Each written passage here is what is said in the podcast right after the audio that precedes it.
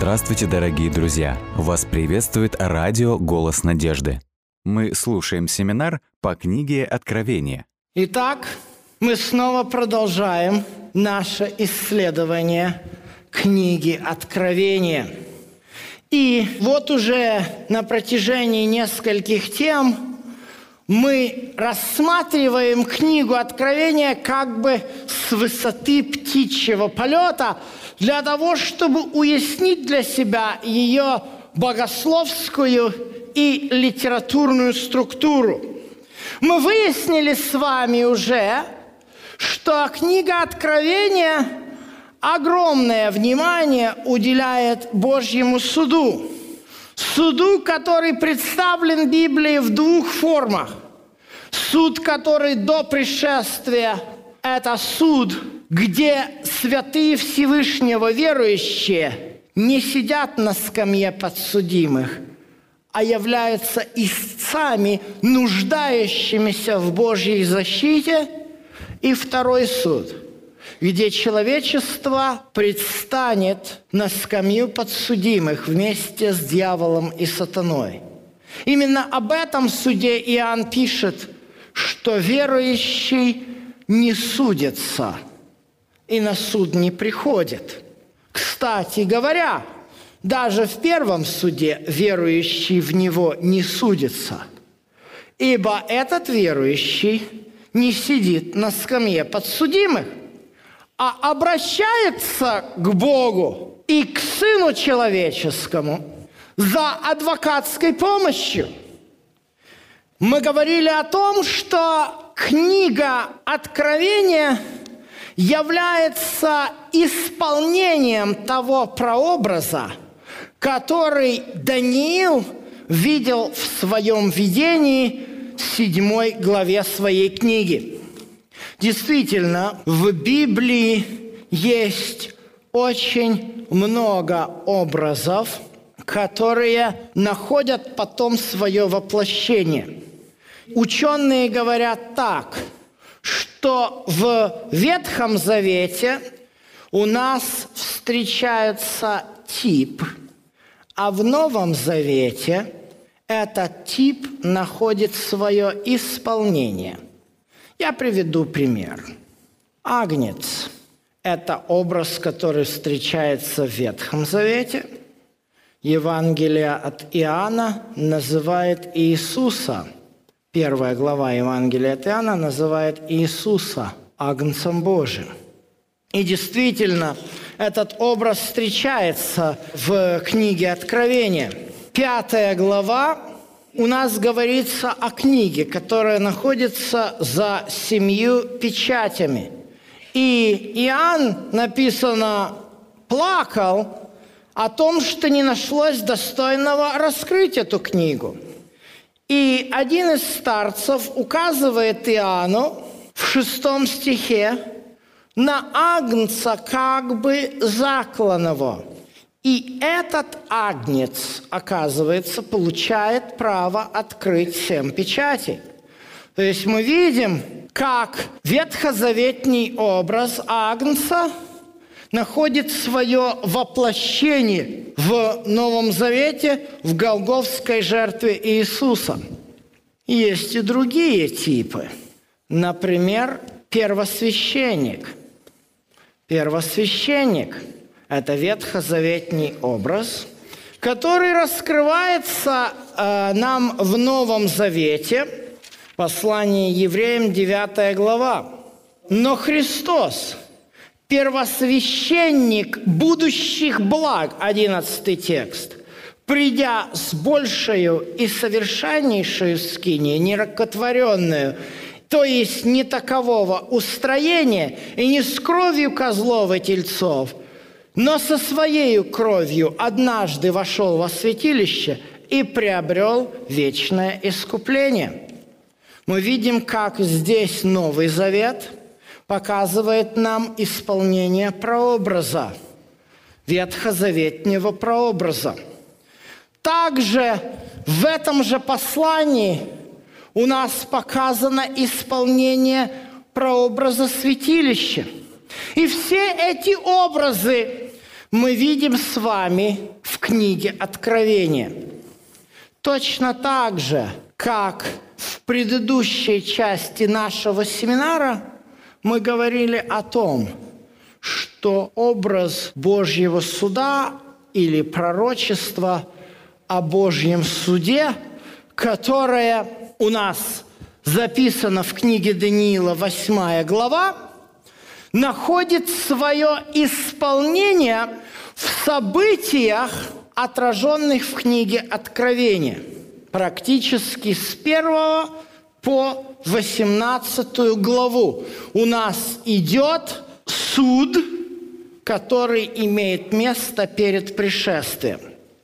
Однако у этого суда, который имеет место перед пришествием, есть еще одна составляющая. Важная составляющая, ибо мы говорили, что в книге Откровения идет постоянное перекликание между небесной и земной составляющей. Какова же небесная составляющая Божьего суда, который должен состояться перед пришествием? Давайте обратимся к первой главе и посмотрим. Я читаю с 12 текста. «Я обратился, чтобы увидеть, чей голос, говоривший со мной, и, обратившись, увидел семь золотых светильников – а посреди семи светильников, подобно Сыну Человеческому, облеченному в падир, и по персям опоясанную золотым поясом. Далее текст мы уже читали. Этот Сын Человеческий, этот вот текст, он нас вел как раз в книгу Даниила, седьмая глава. А что же вот за предыдущий текст? Куда он нас ведет? Во что облечен этот Сын Человеческий? Мы говорили с вами о том, и в некоторых даже Библиях, я не знаю, есть ли в моем издании это объяснение, что такое подир, но во многих изданиях есть даже такая сносочка, где написано, что подир – это, в общем-то, греческое слово подера – это длинное одеяние вот здесь. И слово это подера, оно встречается как льняная одежда первосвященника. Почему так? Ну, очевидным является тот факт, что внутрь святилища не мог зайти никто из не принадлежащих к нему – ни один человек, ни один израильтянин, кроме священников, сынов Аароновых, никогда не заходил за жертвенник всесожжений – там у жертвенника всесожжений человек приносил жертву за грех или жертву всесожжения, и там он передавал все остальное свое полномочие о служении священнику. Священник единственный, кто имел право заходить внутрь святилища и совершать необходимые действия или ритуалы над предметами святилища. В частности, в обязанности священника его ежедневное служение входило постоянное поддержание огня в светильнике, ибо светильник должен был постоянно гореть, поэтому нужно было подливать масло, и этим занимался священник. Но одежда этого священника – который мы уже видели, что называется Сын Человеческий, значит, он не просто священник, а мы прочитали только что послание к евреям, 9 глава, о том, что он первосвященник, одежда его отличается от обычного первосвященника. В каком смысле? – Обычно первосвященник носит одежды из висона. Висон – это очень хорошо обработанная шерсть одежды из червленого весона, а здесь у него простая падера. Во-вторых, на первосвященнике обычно носит он ефод. Ефод – это такая жилетка, на которой прикреплены 12 э, камней по числу колен Израилевых. И эти 12 камней символизируют имена сынов Израилевых – и он их вносит во святилище постоянно. Но и этого нет на первосвященнике. Во-вторых, мы видим его волосы. Это говорит нам о том, что на первосвященнике нет и кидара, это головной убор с табличкой, на котором написано святыня Господня. Этого всего на первосвященнике нет. Но одет он в простую льняную одежду. Это происходит один раз в год.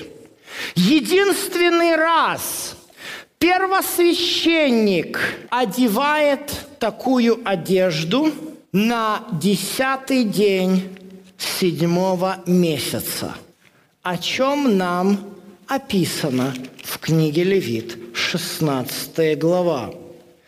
Четвертый текст описывает нам эту одежду таким образом.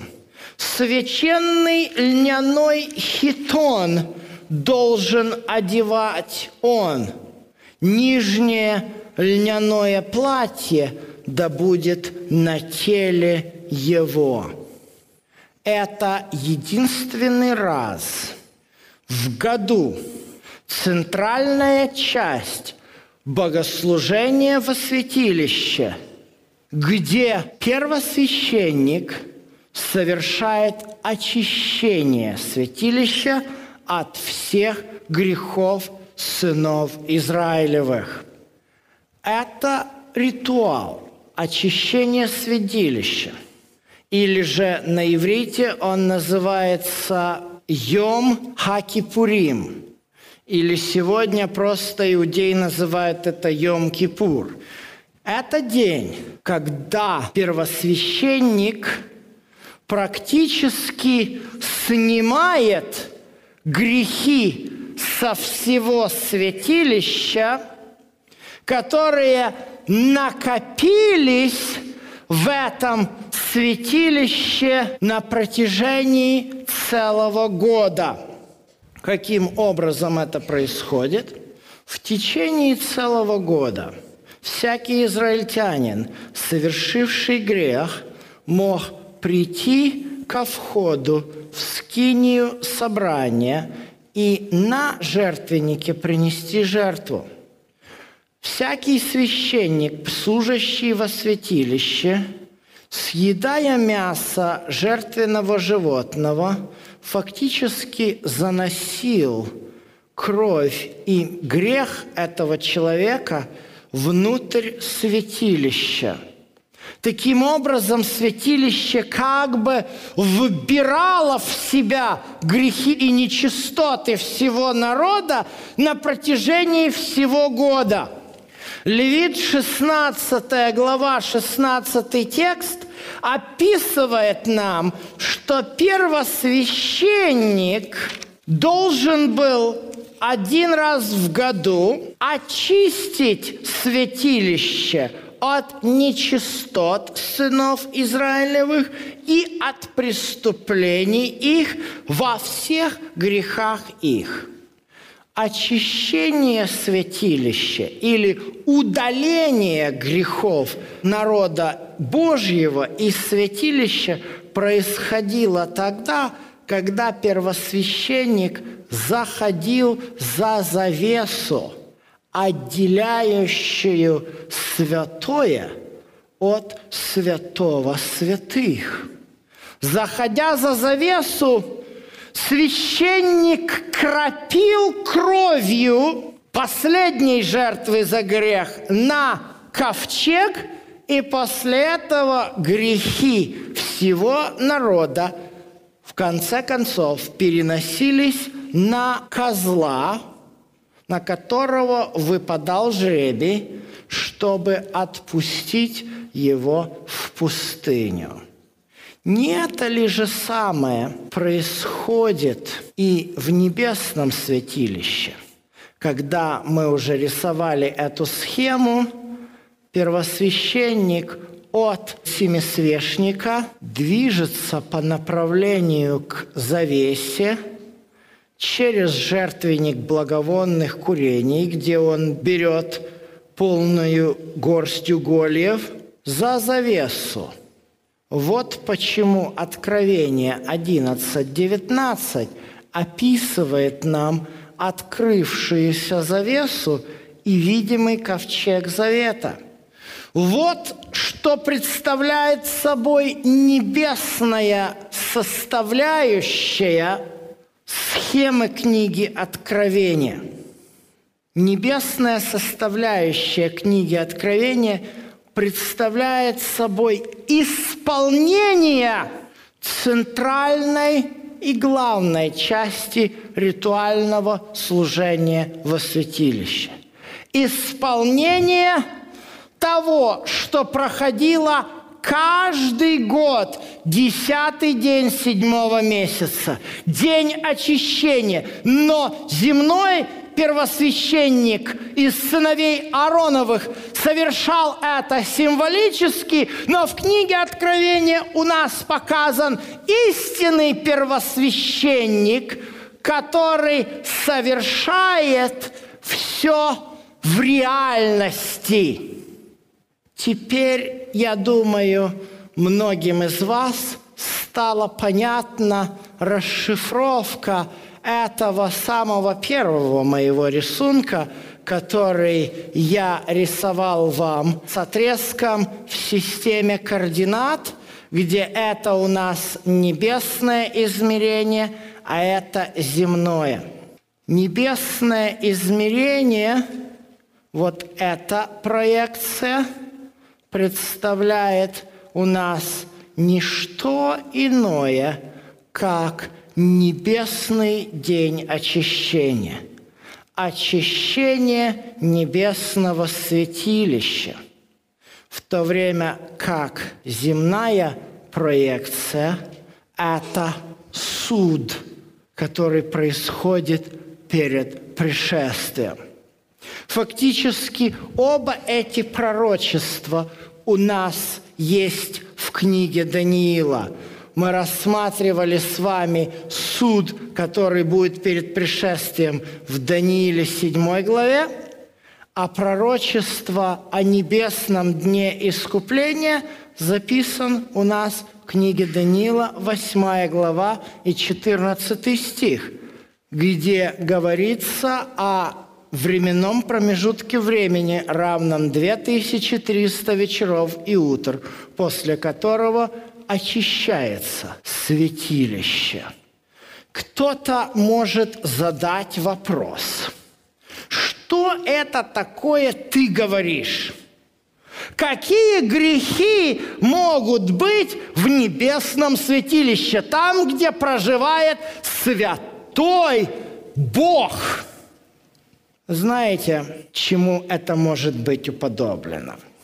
Уподоблено это представление может быть больница, в которую вложили миллиарды рублей и построили ее по последнему слову техники – и сделали там операционную со всей возможной и невозможной аппаратурой – и директор больницы приходит, смотрит на эту операционную, а эта операционная, она блестит, она такая стерильная, там все начищено, как говорится, убрано с иголочки. И говорит врачам и персоналу, вы знаете, если вы сейчас – будете в этой операционной делать операции, то она же запачкается в крови, и там будет плохо пахнуть. Так давайте не будем эту операционную использовать, нам где-то в подвале, давайте всех больных оперировать. Понимаете, Бог создал для нас операционную, где Он собирается очищать народ свой. Так об этом написано в книге Левит, 16 глава.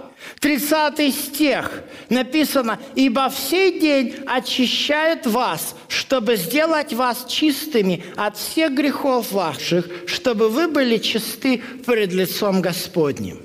Вы видите, что из себя представляют эти два измерения темы суда в книге Откровения. С одной стороны, эта тема говорит о том, что Господь будет нашим адвокатом и ходатаем, который будет защищать нас на суде для того, чтобы отсудить у вражеской силы все то, что у нас было отнято. Это земная составляющая, а с небесной, с духовной составляющей Господь хочет очистить нас – подготовить встречу с собой. Он хочет очистить нас и сделать нам операцию, чтобы весь этот раковую опухоль греха полностью у нас удалить. И все это мы видим прописано у нас в ритуальном прообразном служении, описанном в книге Левит. Вот почему мы говорили на прошлых наших лекциях о том, что для того, чтобы понимать суть книги Откровения и уметь пользоваться этими ключевыми словами, нужно очень хорошо ориентироваться в книге Даниил и в книге Левит. И вот мы сегодня и пользовались и книгой Левит, и книгой Даниила – и в этих книгах мы видим прообразное служение, и мы видим, как это все исполняется в книге Откровения. Как на небе, где происходит очищение нас от наших грехов, где Иисус является нашим ходатаем и нашим первосвященником, так и на земле, где Иисус свидетель верный – становится нашим адвокатом и защищает нас от преследования врага рода человеческого. Это благая весть книги Откровения. Вот почему нам надо было посмотреть на эту книгу прежде всего с высоты птичьего полета, чтобы прежде всего уяснить для себя принципы. Принципы, которые мы будем использовать, которые показывают Божье намерение и святой Божий характер –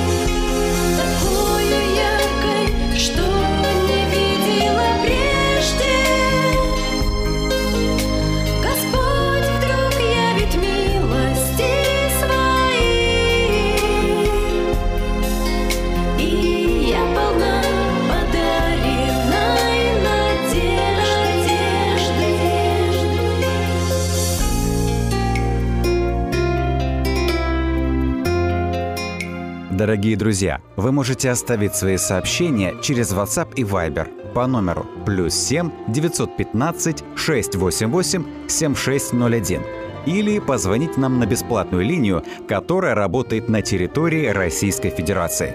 Номер 8 800 100 ровно 1844. 8 800 100 ровно 1844.